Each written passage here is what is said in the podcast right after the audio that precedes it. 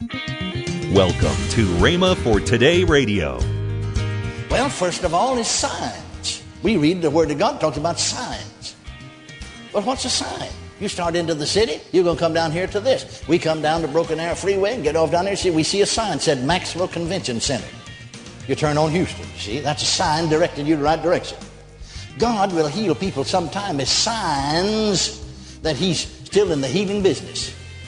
That lets you know He's still alive and well. Why don't He heal everybody as sign? Because once you've seen the sign, it ought to inspire your faith to believe God for yourself. Welcome to Rhema for Today. Kenneth E. Hagin continues his teaching on plans, purposes, and pursuits. Also, later in today's program, I'll tell you about this month's special radio offer. Right now, let's join Kenneth E. Hagin for today's message. Amen. Just realize this, preachers, every one of us is limited.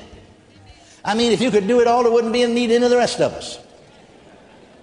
And that's the reason some people imagine, you know, if God takes me off the scene, the world won't get evangelized. Isn't it strange that God got by without them all these years? No human ego. Amen. Yeah, I'm the only one that's doing anything. You'll find out some of these fellows you never heard of is doing more, probably. No, you may not be gifted, anointed by the Spirit to minister certain ways, but find your place. If you don't know for sure, just keep giving people the word, lay hands on them in faith. God honors faith. And you'll have just as big of miracles. But I thought that's a good combination of a husband and wife. Everybody, nearly everybody, not everybody, you see, just like that. I lay hands on, gets filled with the Holy Ghost. Practically everybody she lays hands on gets healed. Glory to God, amen. So I stick to laying on hands to be filled with the Holy Ghost, and she sticks to laying on hands to being healed. She becomes real effective in what they're doing. Now, you'll find that in the ministry of the evangelist, as we see it today, it doesn't say here, but we learn not only from the Word, but we learn from experience. You'll find that very often in the ministry of the evangelist, and, and it's not confined to the evangelist, it'll work, it worked with me in the ministry of pastor. You'll find that very often the word of knowledge in connection with gifts of healings will work together. We saw that in Miss Kuhlman's ministry. It didn't originate there. My first experience along that line was with me. I'd never seen anybody minister that way. I had no knowledge of it. I'd never seen anyone. But when I was filled with the Holy Ghost and spoke with other tongues way back in 1938, and then we accepted a church there, my wife and I, we'd married in north central Texas. And, and, and here's the way the word of knowledge works. It, it, it'll work by just an inward revelation, or it'll work by a voice speaking unto you, or sometimes you'll see it. And so uh, this is my first manifestation, first experience. Just as I closed my Sunday morning worship, in fact, I'd said, everybody stand, we'll be dismissed. We all stood up and I started the dismissal prayer. And I heard these words. I knew it was the Lord. The Holy Ghost spoke to me. First time, but I knew it was the Spirit. He said, there's a, there's a woman here I want to heal her before you go today. Now, if I had stopped, thank God I didn't, would never be here today. If I had stopped and analyzed that in my mind, and I was always very analytical, I wouldn't have done that. I thought about that. Because you stop and think a little bit, you say, well, there's probably any number of women there that he wanted to, to heal. In fact, all of them that were sick, he wanted to heal them. And then secondly, if you would have tried to reason that out, you would have said, well, uh, don't he know which woman it is? I mean, why don't he tell you which one it is? Wouldn't that be better? Just tell you which one. Once in a while he will, not often, not very often. Not very often. But you see, I didn't have time. I'm praying. And without thinking, I just spoke out. The Lord said to me, there's a woman here, he wants to heal before we go this morning. Well, we are all standing and offering the benediction. Three sections of seats in the little auditorium. A lady started down this aisle over here, you see, center section on this aisle. On the inside of me, the Spirit of God said, She's not the one. I said, Sister, you're not the one he's talking about. But come on, we'll lay hands on you and God will heal you because healing belongs to you. Now then, our pianist's name was uh, Rattler, Sister Ratner. I knew that she had a tumor on her left lung. She had been to the larger city, and they were giving her what they call x-ray treatment, supposed to shrink, shrink that tumor. It's about as big as a man's fist, a large man's fist. Her husband had talked to me about it. If that, that's 1939. If, if this, these treatments are given does not shrink it, then the next thing's an operation. Now, 1939, those operations were not very successful. There's only about 50-50 chance of you surviving. And so she's going taking these treatments. I had wondered, I really knew about it. And, and, and, we'd pray maybe on Wednesday night. She didn't come and her daughter played the piano. And she'd say, Mama's not feeling well. Pray for her. And we'd pray in a general way, you see. But she never came up any time when we was laying hands on the sick or anointing with oil. I wondered why and thought about asking her, but, you know, that never did come to that place. But see, about that time, she stepped out and started down the aisle. When she did, the Spirit of God in me said, she's the one. I said, Sister Ratliff, you're the one. Come on. And we laid hands on her and the tumor disappeared. Sunday morning. said, how do you know? She went Tuesday for her, supposedly for her treatment said, I want you to take an x-ray picture of my lung. Doc said, we don't need any more. We've got all we need. Yeah, but I want you to take one. Something's happened. She said, how do you know? She said, well, I just know. Well, what's happened? They said, you go ahead and take the picture and then I'll tell you. And Brother Ratliff told me, he said they took five x-rays. They kept turning different. And finally, way in the afternoon, they got there at 8 o'clock that morning, way in the afternoon, about 3 or 4 o'clock in the afternoon. He said the three of the doctors got me and her together and said, we don't understand it. It's disappeared. It's disappeared. We wouldn't believe it was there, but here's this x-ray picture. He said you could see this white, you know, look like a wasp nest in her lung, big as a man's fist. Said, do you see that, that, that tumor? But see this picture here now, all these five we've taken. It's gone. What happened? She told her what happened, and they just smiled and said, well, it worked, didn't it? I've always got along with doctors better than did preachers. Doctors in the healing business, they want to see people get well. Preachers rather see them die, so it proves I'm right. Healing's not for us. Amen. Well, now that was the first, that was the beginning.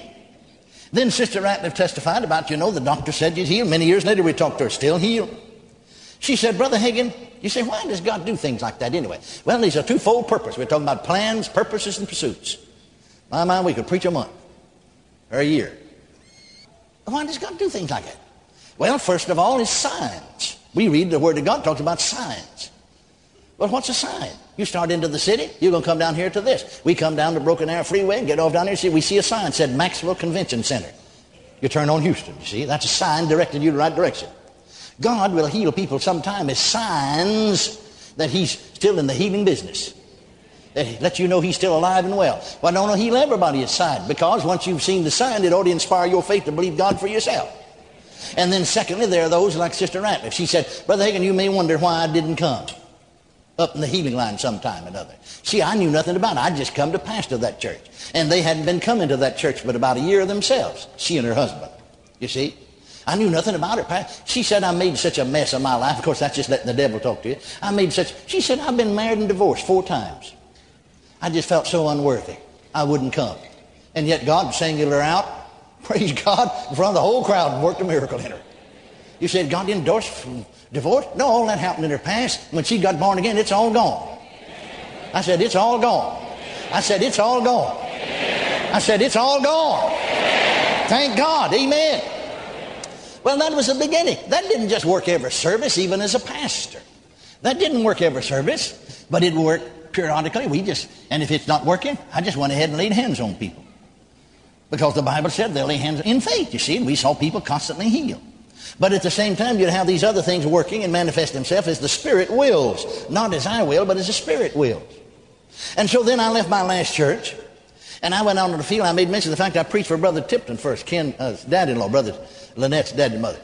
Well, I went into the service one day. I'd always stay back and pray about time they'd turn it to me. And I went into the service one night, and I sat down to one side because they were singing up front. So I, there's a pew to one side, nobody on it, and I just sat down right up close to the platform. And, and suddenly, I, now really, I, I, couldn't understand. Never had anything like that happen to me before my life. My right side is like a sharp cutting pain. And, and I, I put my hand on it, and I realized, I'm not hurting, and yet it's there. And I said, Lord, what is that? I, am not, I'm not really hurting, but I feel that. And see, this is Assembly of God Church. And the, and the Spirit of God said to me, see, I'm talking about the word of knowledge now in connection with gifts of healing. Spirit of God said to me, that's that presbyter's wife, the Assembly of God presbyter, pastor of a church five miles away, and he'd come over to visit. That's his wife. And you pick that up, you see, you feel that in your own body. That's her. Uh, and she's uh, scheduled for surgery. But when you get up there, before you ever preach, just simply call her up there and pray, and she won't have the surgery to be healed. They're supposed to remove the ovary on the right side. And so I did, he did, she did, and he did. Praise God forevermore. Hallelujah. Now, on the field, in field ministry then out there, that would operate more, manifest itself more and more. And so we see that. But right on the other hand, The word of knowledge doesn't just go along with, uh, with healings, but usually in the evangelist office, it will be confined mostly entirely in the healing, and I'm just quoting Jesus on this, uh, in the healing ministry. But in, in the prophet's ministry, and of course the word of knowledge may be manifested through anyone as the Spirit wills, but when one's in the ministry, there's a more of a continuous manifestation of those things. Now, for instance, in the days of the voice of healing, the Lord said to me, just as plainly, I mean, the word of the Lord came unto me saying, when you operate in that office, the word comes to you. You always look around and see who said it. That's how real it is to you. And he said to me, the, the leading evangelist, that is with the voice of healing, they were two leading evangelists. In other words, they, they'd had the biggest crowds and the biggest tent. Brother Roberts was not in the voice healing, but this man had just as big a tent as Brother Roberts had. And the Lord said to me, You go tell him he's not going to live much longer. And he's only 35 years old. You go tell him he's not going to live much longer unless he judges himself. Judges himself, number one, in, on, on love and walk in love towards his fellow minister. Number two, judges himself on money. One thing Jesus said to me in that first vision, I don't always refer to it, but he said to me after he had talked to me for an hour and a half and said, Be faithful, fulfill your ministry, the time's short. And you know, that was 37 years ago, this coming September the 2nd. And if it was short then, it's 37 years shorter now. And he walked away just like somebody holding a conversation. You would turn around and walk off. And he walked about three or four steps and he turned around and came back to me.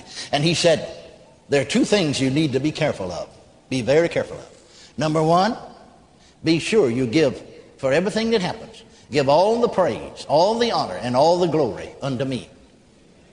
Take no glory unto thyself. Secondly, be careful about money. Be careful about money. He said that second time, very twice. He emphasized. Be careful about money. Many, whom I've called to such a ministry and on whom I place my spirit, have become money-minded and have lost the anointing. I don't want to do that. I've been over bent over backwards to be careful about money. You're listening to Rhema for Today with Ken and Lynette Hagin. Now, let's join Ken and Lynette Hagin. Since November, we have had what we call bundle packages Yes. going on. And uh, those bundle packages include our all of our books, all of our DVDs, all of our CDs in a special 30% off for the whole bundle. the whole bundle. And you can go to rhema.org and find out about that. But now, a part of that special package is a, is our bundle of our mini books. Yes. 51 mini books that deal with faith, healing, uh, daily living resources. All I mean, 51 books, and there's 51 different things it talks about. In fact, I have three of them sitting right here: New Birth by Dad, Why Tongues by Dad, and then Where Do We Go from Here?